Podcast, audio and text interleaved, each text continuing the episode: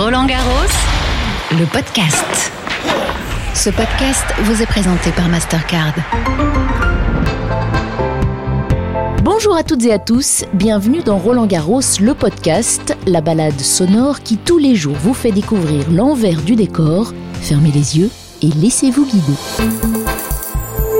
Vendredi 3 juin, Roland Garros, c'est bientôt fini. Et s'il y en a un pour qui ces mots ont pesé tout leur sens cette année, c'est Gilles Simon. Le Français a joué son dernier Roland Garros, il mettra fin à sa carrière dans quelques mois, mais il a donc foulé la terre battue de la porte d'Auteuil une dernière fois en compétition il y a quelques jours. Entretien très touchant avec Gilles Simon, qui s'est confié avec des mots sincères et parfois durs sur la réalité d'une carrière sportive. Merci Gilles Simon d'être passé sur Radio RG. Un vrai bonheur, un vrai plaisir. Bravo encore pour euh, le parcours et puis bonne continuation jusqu'à la fin de la, de la saison. Merci à vous. À très bientôt. On le cueille à la sortie du studio de Radio RG pour s'entretenir quelques minutes avec Gilles Simon. Bonjour Gilles Simon. Bonjour Barbara.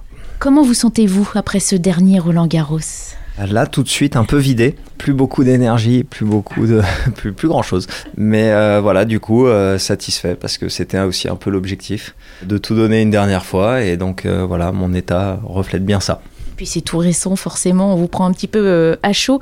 C'est aussi la fin d'une aventure que vous avez repoussée un petit peu. Elle aurait pu arriver le même jour que la fin de carrière de Joe Wilfried Songa, et puis vous avez passé deux tours supplémentaires. Oui, elle aurait aussi pu arriver l'année d'avant ou, ou il y a deux ans, parce que ça fait un moment que ça devenait difficile. Mais euh, voilà, avec les années Covid, tout ça, jouer dans un stade euh, moitié vide, c'était pas super agréable.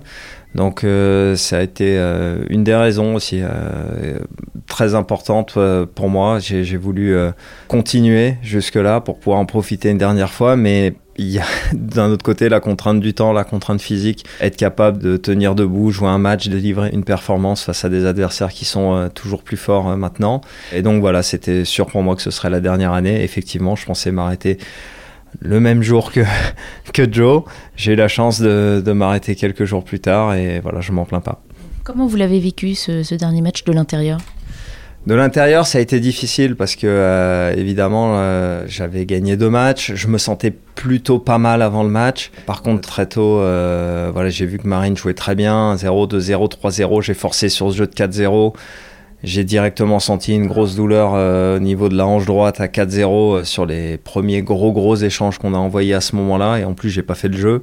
Et donc forcément, euh, quand ça défile 4, 5, 6, 0, 6, 0, 2, 0, tu commences à te sentir un petit peu seul sur le terrain. Et donc voilà, euh, j'ai senti que de toute façon, euh, la victoire euh, serait pas là, que ce serait vraiment trop difficile de, de retourner ce match. Et puis euh, bah, j'ai commencé à gagner un jeu par-ci, un jeu par-là, essayer simplement de, de profiter une dernière fois de l'ambiance, essayer de faire du mieux possible, de gagner le plus de points, le plus de jeux possible en fait, pour partager ça un petit peu avec le public. Mais Il était là, le public. le public était là, c'est sûr. Moi, j'étais moins là, malheureusement, donc je leur ai laissé moins de, moins de billes pour s'amuser. Et, et- et Marine a été vraiment impeccable et intraitable tout le match. Mais voilà, au final, c'est toujours pareil. Sur le terrain, euh, au moment où on le vit, ça, ça a énormément d'importance. C'est un peu dramatique pour nous. On se dit, ah là, 6-0, 6-3, 6-2, ça va vite, c'est horrible. Et puis finalement, après coup, eh ben, on survit. Dernier Roland Garros, mais pas encore fin de carrière. hein. Vous avez décidé de jouer un, dernier tournoi, le Rolex Paris Masters. euh, Ouais, j'aimerais aller jusqu'à jusqu'à Bercy évidemment. J'avais encore quelques trucs que j'ai envie de faire, euh, jouer sur gazon, euh, quelques tournois où j'ai envie de retourner, qui m'avaient énormément plu, qui m'ont marqué ou qui ont marqué ma carrière. D'autres tournois aussi que je découvre finalement. Je- ça fait un an que je joue en challenger, c'est une ambiance différente, des gens qui sont euh, qui font aussi beaucoup pour le tennis. On parle souvent d'antichambre du circuit, mais ça joue vraiment très bien. Et puis ce sont des joueurs que vous voyez là, hein, les, runes. euh, je l'ai vu l'année dernière toute l'année en challenger, euh, des Baez, des Varias qui ont poussé des, des Zverev, euh, qui, qui balle de match contre Zverev, ou des Félix en 5-7, ou etc. Ça joue vraiment extrêmement bien tennis. C'est pour ça que c'est pas on redescend en challenger et oh, c'est bon, on va gagner. Non, non, on joue ces joueurs-là qui se qualifient, qui passent des tours, qui sont capables de lutter face aux, aux tout meilleurs joueurs du monde. Donc c'est très dur. Et dans des tournois où voilà, euh, les gens font le maximum, il y a un max de, bénévolat aussi. euh, on a la chance d'avoir un paquet de challengers en France où, les gens sont hyper heureux de nous, voir et de nous accueillir aussi, avec une proximité qui est encore euh, différente de celle forcément des grands stades comme Roland. Alors c'est sûr que sur le terrain, ça sera jamais l'ambiance de Roland Garros. On peut vivre ça nulle part ailleurs. Mais il y a, toujours des choses à aller chercher un peu partout et, c'est ce que je veux faire pendant six mois, essayer de profiter un maximum des derniers tournois qui me restent à jouer. Nous, on profite de vous avoir un petit petit peu euh, pour nous pour euh, regarder un peu en arrière justement sur euh, cette carrière. En 2009, vous avez occupé la sixième place du classement mondial. Vous avez joué deux quarts de finale, Open d'Australie en 2009 et Wimbledon en 2015. Quel regard vous portez sur cette carrière si vous le posez déjà un petit peu sur l'arrière? Je sais que c'est derrière moi tout ça et que malheureusement je pense pas qu'il y a mieux qui m'attende devant que sur ces six derniers mois que ce que j'ai fait jusque-là. Donc c'est sûr qu'on peut déjà dresser un bilan, mais en d'autres mots, ce que vous retenez surtout, avec quel bagage on part quand on s'apprête à entamer une autre carrière, parce qu'elle n'est pas finie cette carrière. J'ai essayé de faire du mieux possible. Ça ne veut pas dire que j'ai tout bien fait, loin de là. Ça ne veut pas dire que j'aurais pas pu faire mieux non plus. C'est juste qu'à chaque fois, j'ai essayé de faire du mieux possible. J'ai essayé de mettre ce que j'avais sur le terrain, de gagner le match. Alors parfois, je me suis trompé, parfois, je suis passé à côté, parfois, ça a fonctionné. Mais dans l'ensemble, quand j'arrivais sur un terrain, j'ai toujours essayé d'être le meilleur joueur de tennis possible. J'ai essayé de me servir de, de mes défaites pour progresser. J'ai essayé de, de, rester tranquille dans mes victoires parce que j'avais toujours cette inquiétude que c'était difficile, que ce que je venais de, réaliser était difficile et que à jamais j'étais sûr de pouvoir le réaliser une nouvelle fois. Et donc j'ai jonglé un petit peu toujours entre ces deux sentiments pendant toute ma carrière, entre le fait d'être heureux et parfois fier de ce que j'avais accompli, mais avec aussi l'inquiétude de me dire que c'est euh, voilà, peut-être j'y arriverai plus. C'est une phrase toute bête que je disais à la fin de chacun de mes tournois quand je les gagnais, c'est qu'à chaque fois que j'en gagnais un, je me disais, bah, c'était peut-être le dernier. Et souvent, les gens me disaient, ça va, tu vas en gagner d'autres. Je disais, non, parce que c'est ce que j'avais remarqué ailleurs. Quand tout d'un coup, ça baisse et ça s'arrête, ça s'arrête et, euh, et on le sent pas arriver. Et, euh, et, donc, à chaque fois que je gagnais un tournoi, c'est un sentiment qui était très fort pour moi. C'est qu'on a, enfin, on se sent, entre guillemets, invincible. Enfin, une semaine où on n'a pas perdu. Enfin, une semaine où il y a eu que des victoires et il n'y a pas eu la défaite au bout pour gâcher ce truc-là on a gagné et c'est pour ça que la victoire en tournoi, elle est énorme pour un joueur de tennis parce qu'elle est rare en fait. Finalement, c'est un sport de loser où on finit toujours par perdre à la fin. C'est dur ce que vous dites. Mais, mais c'est la réalité. On peut faire demi à Roland et dire c'est un Roland fantastique, mais le, dernier match, le, match avec lequel on repart à la maison, c'est une défaite. Il y a que quand on gagne un tournoi où cette fois j'ai gagné et personne m'a battu et, j'ai gagné 14 titres et pas beaucoup de, de joueurs ont gagné 14 titres et et, pourtant, 14 titres sur 40 carrières, c'est un titre par an. Donc, c'est euh, voilà, c'est euh, si on fait 25 tournois, 26 tournois, bah voilà, c'est 25 défaites euh, à, côté de ça. Et donc, j'avais toujours ce truc-là, ce moment où tu te sens fort parce que tu as enfin gagné, tu dis, ah là, et de se dire, ouais, mais tu sais quoi, c'est peut-être quand même la dernière fois pour essayer tout de suite quand même de rééquilibrer ce truc-là parce qu'on sait que, voilà, on sait que c'est difficile, que c'est un sport difficile, extrêmement exigeant, que les semaines se ressemblent pas et qu'il faut vraiment profiter de ces belles semaines. Puis il y a le collectif aussi, la fierté d'avoir remporté cette Coupe euh, Davis en 2017 avec euh, les copains. Ouais, alors c'est une, une Coupe Davis qui était euh, assez étonnante pour moi puisque j'ai joué au premier tour, j'étais dans l'équipe au deuxième tour, j'ai ensuite, j'étais plus dans l'équipe. Mais pour moi, c'était plus une aventure presque de 10 ans, en fait, 10 ans, 15 ans, puisqu'on était avec les mêmes joueurs, on a essayé de la gagner. Alors, fait demi-finale, finale, euh, finale deux fois avant de la gagner. Et c'est plus l'impression de faire partie de, de ce groupe-là. C'était plus ça l'accomplissement. Et puis euh, je trouvais que sur cette Coupe Davis-là, justement, il y avait, les joueurs avaient beaucoup tourné, ce qui représentait aussi un petit peu la force euh, de notre équipe, qui a aussi été parfois une faiblesse parce que ça a donné euh, lieu à des choix difficiles pour nos, pour nos différents capitaines. Mais c'était la force qu'on avait, c'est qu'on avait un gros effectif par rapport à, à d'autres équipes quand il manquait un joueur, quand il manquait deux joueurs, on était toujours capable d'aligner euh, une grosse équipe euh, très compétitive. Et euh, par rapport, j'en sais rien, à la Suisse par exemple, où, où si leur numéro 1, numéro 2 n'étaient pas là, ça devenait tout de suite beaucoup plus faible derrière. Et donc voilà, une victoire collective qui a fait du bien à tout le monde parce que ça avait été énormément d'efforts, d'investissement au fur et à mesure des années. voilà. Et pour finir, à l'adresse des jeunes qui nous écoutent, quels conseils vous donneriez à ceux qui se destinent à une carrière sportive? Moi, je pense qu'il faut se servir du sport pour apprendre à se connaître. C'est vraiment la chance qu'on a dans le sport.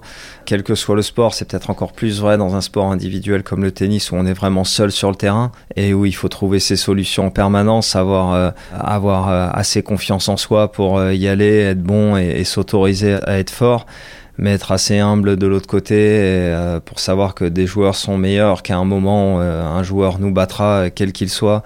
Et on a, on a toujours cette, cette recherche en fait de l'équilibre quelque part et on apprend énormément sur soi-même les moments où on a envie d'être bon et on n'est pas bon les moments où on, a, on pensait euh, que ça allait pas le faire et que finalement euh, ça a marché. Essayer vraiment de comprendre tous ces mécanismes-là, essayer de comprendre comment on fonctionne, d'essayer de grandir en tant qu'homme ou femme, parce qu'en fait ça aide énormément dans la vie. C'est euh, très rare d'avoir les émotions euh, dans la vie de tous les jours aussi fortes que celles qu'on a, qu'on a la chance d'avoir sur le terrain, en dehors de, de, de, la, de la rencontre de son homme ou de sa femme, de son mariage ou de la naissance de ses enfants, qui sont des, des événements voilà, extrêmement forts. Parfois, on peut arriver sur un stade, voilà, avec une peur que jamais personne n'aura parce qu'il faut aller sur le terrain. On doit jouer contre Rafael Nadal sur le, sur le, et que voilà, comme on dit, on rentre dans l'arène et s'il y a un taureau, euh, c'est toi, c'est pas lui quoi. Et, euh, et donc voilà, ces trucs-là servent vraiment à grandir, à comprendre, à se connaître, à avancer et à devenir meilleur. Et je crois que le but dans la vie, c'est toujours de devenir meilleur. Et le sport est, est, un formidable véhicule pour ça. Merci beaucoup Gilles Simon pour cet entretien et bonne euh, continuation. Merci Barbara. Il se fait faim là, non? Ce serait pas bientôt l'heure du goûter? Oh tiens, un stand de macarons la durée Oh, et puis cette année, il y a une édition spéciale. J'aperçois un petit macaron jaune avec un logo Roland Garros, couleur terre battue. C'est la saveur euh, citron vert galanga avec un crème chocolat blanc. Donc on va sur euh, vraiment des parfums euh, très frais en bouche et puis on a euh, le, le, côté épicé qui revient après euh, en fin de bouche, rehausser le goût du, du macaron. Vous nous l'avez bien vendu, hein On salive. Alors je vais vous prendre deux vanilles s'il vous plaît, un pistache et ce sera tout. Merci.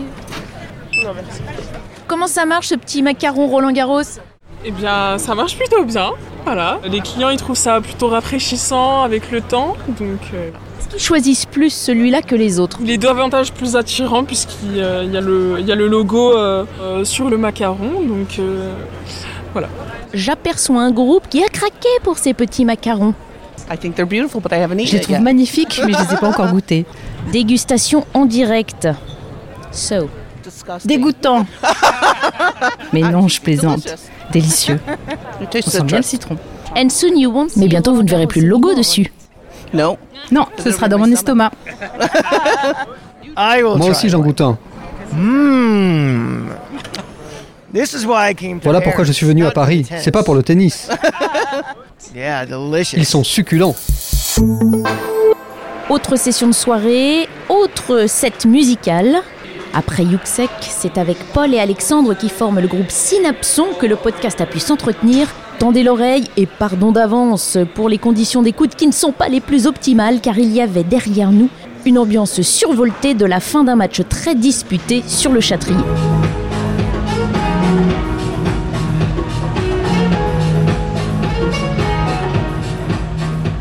On est très content avec Alex, on aime beaucoup euh, le tournoi, on aime beaucoup le tennis en général et le tournoi euh, français parisien bien sûr.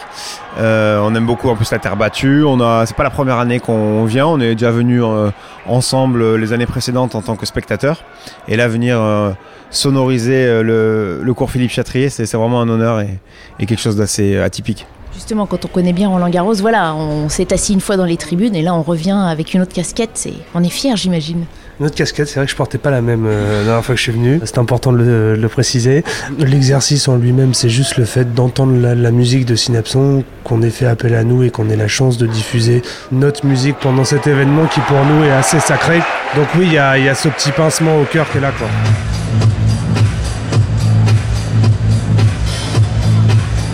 Est-ce que vous avez un souvenir, ou plusieurs d'ailleurs, hein, euh, souvenir de Roland Garros? Oui, donc bah, Roland Garros pour nous c'est synonyme, euh, bah, quand on était un peu plus jeune, du coup euh, c'était synonyme du début de l'été, de la fin de, la scolarité. Et moi il y a un match qui m'avait particulièrement marqué, c'était une, finale dame avec la victoire de Marie Pierce et notamment euh, un coup assez acrobatique qu'elle avait réussi à, un coup presque décisif d'ailleurs de mémoire dans le match. Euh, elle avait réussi à renvoyer la balle euh, euh, voilà, de façon assez, assez atypique et voilà. On peut le dire en, en tapant entre, entre, ces deux jambes. Ouais, exactement. On voit d'ailleurs beaucoup faire les hommes et moins les femmes. Eh ben voilà, elle, elle a déjoué les stats. Euh, L'autre souvenir, il n'est pas si vieux que ça, je crois qu'il oui, il date du dernier Roland Garros où on a eu la chance d'être invité et on était à côté, juste à côté de l'entrée de Nadal pour son premier match. Et au-delà du joueur, c'est un personnage, il y a une espèce d'ambiance et de d'aura quand il rentre sur le terrain. C'est franchement c'est assez impressionnant. Donc euh, c'était vraiment un, un moment que je garderai en mémoire. On a beau avoir grandi, on sent qu'il y a l'émerveillement d'un enfant dans ces yeux-là, dans cette scène. Exactement, exactement. L'idée de mixer sur cette enceinte de Roland Garros, c'est différent euh, d'un concert ou d'un festival? Comment vous l'abordez? Oui, bien sûr, parce que là, de toute façon, le, les gens sont venus pour euh, voir du tennis et pas pour venir euh, écouter Synapson. Mais, mais nous, voilà, comme l'a dit un peu Alex en, en début d'interview, c'est on, on, est content et on, on aime beaucoup l'idée de faire résonner quelques morceaux que le grand public connaît euh, de notre catalogue, euh, voilà, dans, l'enceinte du cours central. C'est vraiment, ça qui est, sympathique pour nous. En plus, alors là, c'est de l'audio, les gens peuvent pas voir, mais on a une météo de rêve, donc euh, non, non, c'est très cool. On adore jouer au coucher de soleil, là c'est pire. Je pense qu'on va lancer, comme le match a un peu de retard, on va, on va lancer le premier titre pile poil pour le, le coucher de soleil, ce sera parfait. On fait rarement des différences. le principe est de partager notre musique, alors que ce soit un public qui vienne nous voir, qu'il soit 30 000, qu'il soit 100, euh, soit. Euh, enfin, voilà, que ce soit dans le cadre euh, du tournoi, que ce soit. Voilà, peu importe. Le but est de partager la musique, donc à chaque fois, on prend plaisir à la partager, peu importe où on est. Et vous allez en prendre aussi du plaisir. Exactement. Et bah bon mix et bonne soirée. Merci beaucoup à vous aussi. Merci.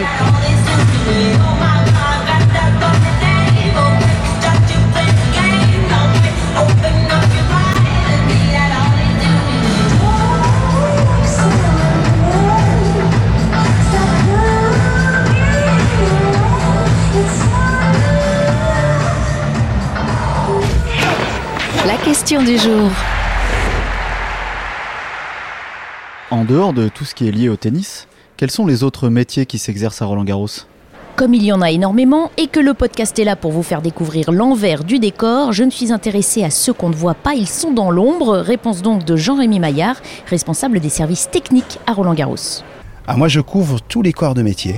Donc j'ai les services techniques sous ma responsabilité. Aujourd'hui, c'est 40 personnes qui travaillent sur le tournoi, qui sont pour certains salariés de la fédération, hein, pour à peu près une, quinzaine de personnes. Et le reste, c'est des renforts de prestataires techniques qui viennent aider, parce que 50 000 personnes par jour, par rapport à un stade à l'année qui dort, qui est un peu en sommeil, euh, il faut se renforcer en maintenance, en entretien, et tous les jours, ces gens-là veillent à ce que le stade soit en bon état, que les clients soient satisfaits et dépannent au quotidien. Tout ce qui est climatisation, chauffage, toutes les cuisines. On mange beaucoup à Roland Garros. Donc il y a beaucoup de cuisines là sous nos pieds, dans tous les bâtiments. Il y a 100 000 mètres carrés à entretenir. 100 000 mètres carrés de plancher. Quand vous faites de l'électricité, de la cuisine, de la climatisation, euh, il y a des sujets euh, de traitement des déchets, des machines qui traitent les déchets, qui les broient, qui les mettent dans des stocks et qui les renvoient à l'extérieur tout ce genre de sujet. La passerelle mobile, on a une passerelle mobile aussi euh, dans l'allée euh, principale qui se baisse le soir, qui se remonte et là le public ne voit rien. Tous les mâts télescopiques sur les cours, tous les cours sont éclairés. On a des mâts qui montent le soir à 15 mètres de haut, on éclaire les cours, on redescend ça après les matchs. Des groupes électrogènes, des onduleurs, euh, c'est colossal. Infini. Oui. C'est colossal. Hein. C'est techniquement 12 hectares au total hein, de terrain, 100 000 mètres carrés, avec beaucoup de techniques. Donc il faut des vrais professionnels. Ça y est, c'est la dernière ligne droite. On se retrouve donc ce week-end pour nos dernières aventures. D'ici là, si vous voulez réécouter un épisode, n'oubliez pas qu'ils sont tous sur le site officiel rolandgarros.com, sur l'appli, la radio RG, sans oublier toutes les plateformes d'écoute à la demande. Allez, au repos, c'est pas tout ça, mais on a deux finales ce week-end. Roland Garros, le podcast. Ce podcast vous a été présenté par Mastercard.